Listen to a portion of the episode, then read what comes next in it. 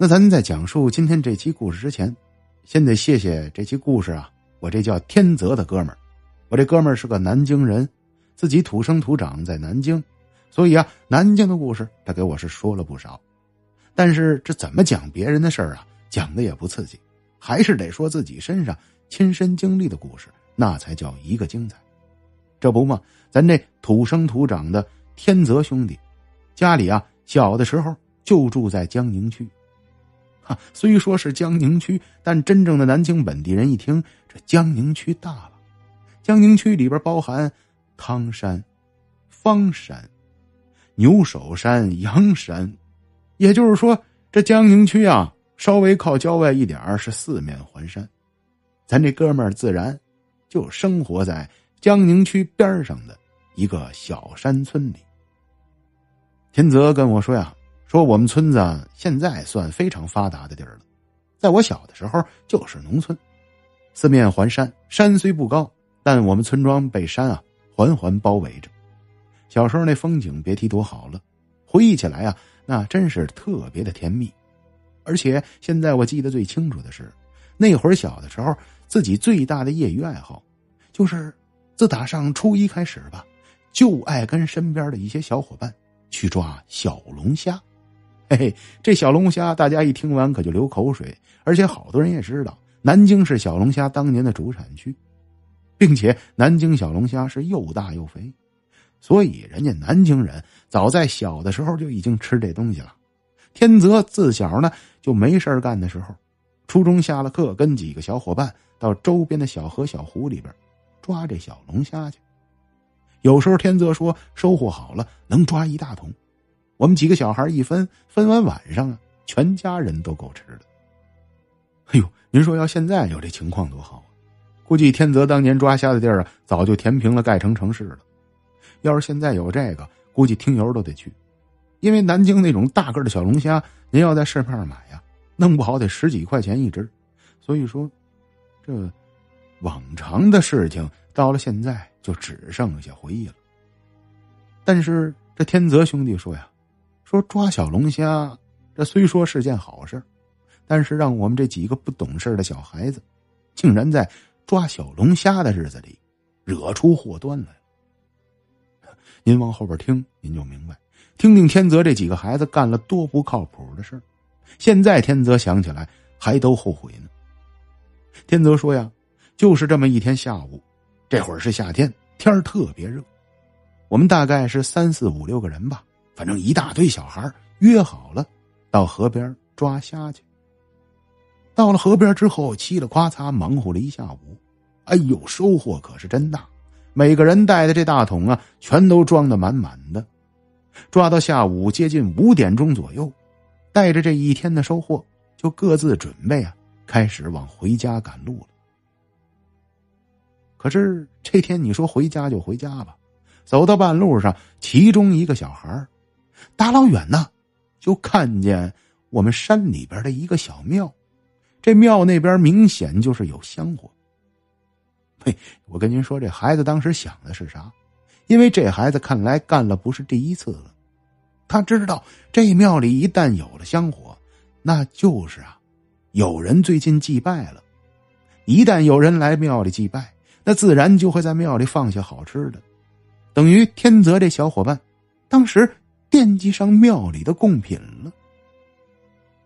而且这孩子有鼓舞性，会说，把这几个孩子说的都特别馋，拉着好几个小朋友，奔着庙就去了。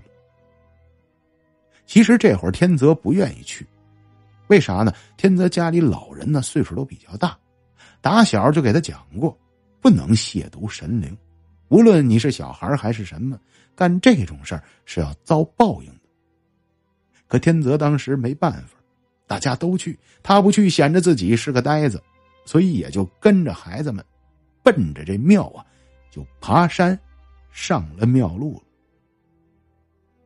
天泽他们一行人到了庙宇门口，这还没进去，就发现这庙的供台上啊，放着一堆吃的。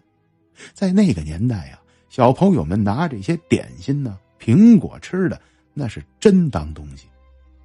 要搁现在的小孩你白给他他也不要。可那时的小孩大老远瞧见就已经流哈喇子了，所以几个人朝着供台就去了。几个人走到供台那儿，除了天泽以外，剩下的小伙伴是嘁了咔嚓，伸手把供台上的这些贡品就给分了个遍。当时天泽说：“我是真不敢吃，我总觉得这上面供的这老神仙在瞧着我，万一我把这东西吃完，他蹦起来打我一顿。”那我可就坏了，所以当时他们吃的时候，天泽一个人背着小水桶跑到门口蹲着去。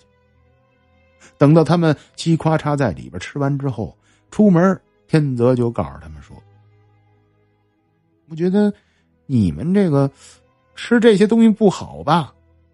我奶奶说不让吃这些贡品，这是给神仙老爷爷们的，你把这个吃了，明儿非惹出事儿来不可。”当时这几个小朋友觉得天泽说的有点道理，但必定是娃娃，没想这么多。小孩嘛，就专门说小孩话，告诉天泽说呀：“嗯，我们没事我们不怕。这样吧，我们吃了他的贡品，我还给他小龙虾，行了吧？”说着话，随手这几个孩子提着小水桶，跑到这供台旁边，一人从水桶里提了出来一只小龙虾，放到了这老神仙的。供台上面，就这样，天泽阻拦他们也不听，干脆最后放完了小龙虾，几个孩子就叽里咕噜下山，各自回家，各找各妈去了。这天晚上，天泽回家之后，由于回家有点晚了，家长啊给他数了一顿。可是天泽这天收获特别大，所以爸爸也没说啥。把小龙虾做熟了，一家人就吃饭。吃饭的时候，咱这小天泽唯唯诺诺的，就把刚刚啊下午发生的事儿告诉了他的家人。当时一块吃饭的奶奶就跟天泽说：“好孩子，做得好，就不应该吃那个东西。那个贡品呢，那必须得是多少天以后才能吃。新鲜的贡品，谁偷吃的谁倒霉。还放了小龙虾给神仙。”神仙怎么能吃荤的呀？行了吧，你呀就等着这些孩子们倒霉吧。不过咱宝贝儿好，咱宝贝儿没吃这东西。天泽受到了表扬，当时沾沾自喜。可是此时的小天泽完全想不到，这等到转过天来呀，昨天跟他一同去抓虾那几个孩子，是全都。生病了。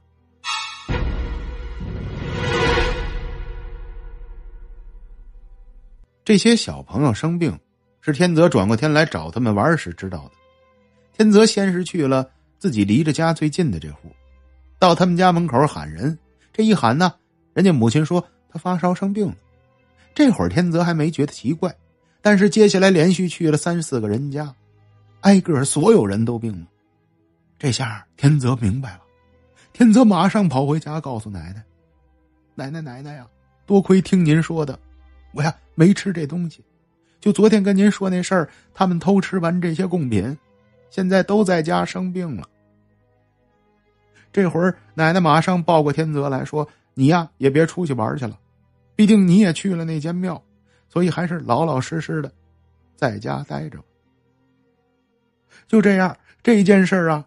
就从几个孩子抓小龙虾，本来高高兴兴的，一下扭转成坏事了。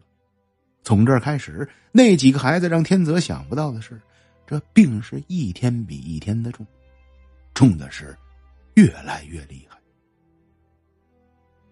直到后边，过了可能得有啊二十多天，那几户家长都快急死了，当村的几个孩子集体发烧。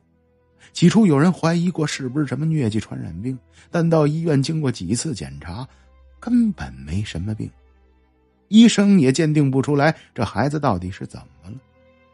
这时候，村里几户人家的家长是叫天天不应，叫地地不灵，再加上那个年代农村又落后，孩子只能放在家里等死。天泽说呀，这其中有一个身子骨比较弱的孩子。一直高烧不退，一边发着烧，这嘴里边都开始说了胡话。哎呦可让这全村人，包括天泽，万万没想到的是，大概到了二十二三天的时候，村里呀，忽然来了个人这人正是接下来救了他们村里这几个孩子的人。当时这人是下午出现在村的，不知道打哪来的，岁数得有这么个五六十岁的样子，头发花白，特别长，盘在头上，头发上还插着个大签子，身上穿的衣服天泽也没见过。其实天泽说，现在回忆起来啊，貌似这个人应该就是个老道，或者是什么山中修炼的高人。人家来到村子里之后，也没废话。当时就在村子里开始打听，说呀，大老远瞧见我们村庄有一团黑雾笼罩，他觉得这个村子应该是出了什么邪祟了，所以他才跑到村里打探打探来。起初啊，一些比较坏的事不关己的村民还要轰人家这老头走，为啥？因为不是他们家孩子病了。正当大家围在村里边争论的时候，这其中有一户孩子生病的家长。就听见了这帮人在围着一个神叨叨的人在这聊天，凑上去一听啊，哎呦，人家说的没错啊，马上上前就握住了这人的双手啊，差点给人就跪下，告诉人家说呀，说老神仙呐，您说的太对了，我们村现在六个孩子生病在家里躺着，已经二十多天没好，然后噼里啪啦，噼里啪啦。把这故事的来龙去脉，给这所谓的老神仙是从头讲了一遍。老神仙当时听完之后没说啥，拿手掐了掐，然后就告诉这家长说呀：“这件事儿，并不是你们想的这么简单。你们山上，我想问问你们，那座庙应该你们打小就见过吧？那你们知道供的是什么神仙吗？”哎呀，这个问题把当时村里人给问傻了。村里人一想，哎呀，虽说是从小供到大，但都说是土地，可是这雕像上站的是个挺吓人的东西。土地公哪是长那样的？这不可能是土地爷。所以村里人没人能给出答案。老神仙当时啊，发现大家是根本不知道那供的是什么，捋了捋胡子。嘴呀，歪歪的这么一笑，然后带着嘲讽的口气告诉大伙说：“呀，别看你们是本地居民，虽然供奉山上的那座庙供了好多代人了，但是我可能接下来说的这个会让你们非常的失望。你们供的根本不是神，不但供奉的不是神仙，而且告诉你们说呀，你们一直长期以来供奉的。”是个鬼。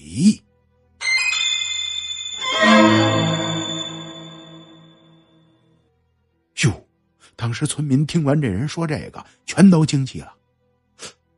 哎呀，还真的，人家说的也有几分道理。打小供了半天，不知道供的是啥，这庙上也没个牌子，门口也没个称号，包括问村里的老人也不知道这庙到底是打哪来的，谁修的。所以人家老神仙是说啥大伙信啥，再加上村里刚两天又出现了这些邪乎事那么这一下，这眼巴前这长发的老神仙就给呀你化成真神了。大家就觉得这就是咱们村啊派来的救命稻草，这几个孩子有救了。就自打这儿开始吧。大伙儿就拿这老神仙当成祖宗了，天天供着好酒好菜。虽说村里穷，但是南方村庄想弄点吃的还是没问题的。老神仙等于在这村里就成了大哥了，是叫什么来什么，要什么有什么。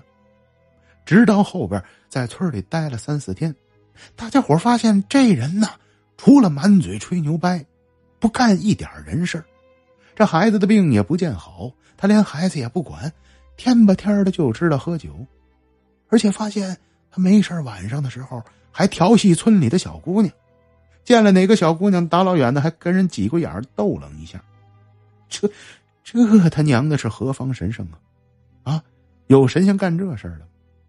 这时候村里边有一些比较脾气大的或者比较敏感的村民，就觉得这人不对，跟着村里人就说呀：“说你们八成是让他给骗了，这人我们怎么瞧就像是个骗子。咱这样吧，让他呀赶快滚蛋吧。我觉得他根本治不了这几个孩子。”就这么着，这搓火闹事的这村民，就这么几句话一撺的，所有人当时也就急了，就在这天晚上，直接就杀到这高人家门口，把他住的这房间门口啊，就直接啊，都给围起来了。当时村民就把他从房子里给叫了出来，大家伙围着他，有骂街的，有胡闹的，就告诉他说：“说你到底啊，能不能帮忙？”别光跟我们这骗人，这什么时候是个头？而且发现你这个言谈举止、做事方式，怎么看也不像个好东西。你跟我们说实话吧，到底你是干啥的？然后说完这些东西之后，这人当时啊，站在原地，呆呆看着大伙这脸上摆出一副无奈的样子，而且还带着一种不屑，好像跟大家的意思就是。哼你们这帮傻屌，你们知道个屁呀！本高人自有建树，你们在这儿哪这么多废话？这些话实际上都是潜台词儿，人家并没说出来，但摆出这姿态就是这意思。不管这村民当时是怎么围攻，这人根本无动于衷，无所谓。直到最后，终于把大伙给弄急了，其中一个人手里拿着大棍子。朝着这所谓的高人身上，一棍子就打下去。哎呦，这棍子扔下去，当时可就出事了。让在场所有村民没想到的是，这人当时棍子敲到他身上，转手这人是腾空而起，反过身来，一下窜了得有三间房子这么高，站到他们啊这村后边的一个好几米的。小围墙上去了！我的天呐，这在场这些本来就没见过什么世面的村民，被这个举动一下给惊呆住了。坏了！不但前两天几个孩子跑到那鬼庙里边闹了事儿，吃了人家贡品，今儿啊，我们这几个混蛋又打了神仙。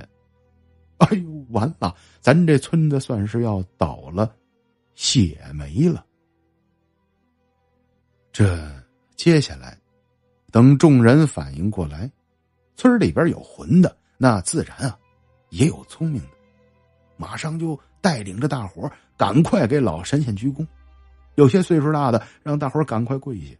说话就在站在围墙上的这个半仙儿啊，大家伙眼巴前得有六七个人，这已经下膝下跪了。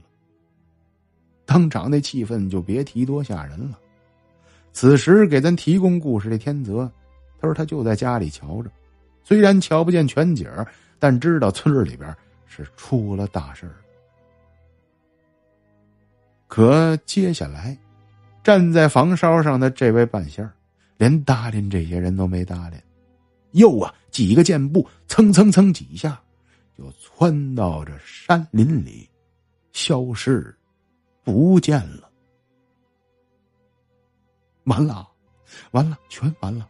当时这人走之后，村里的人就是这个状态，没把人家能留住，还拿扁担打了人家。那接下来村里可能就要面临倒霉了。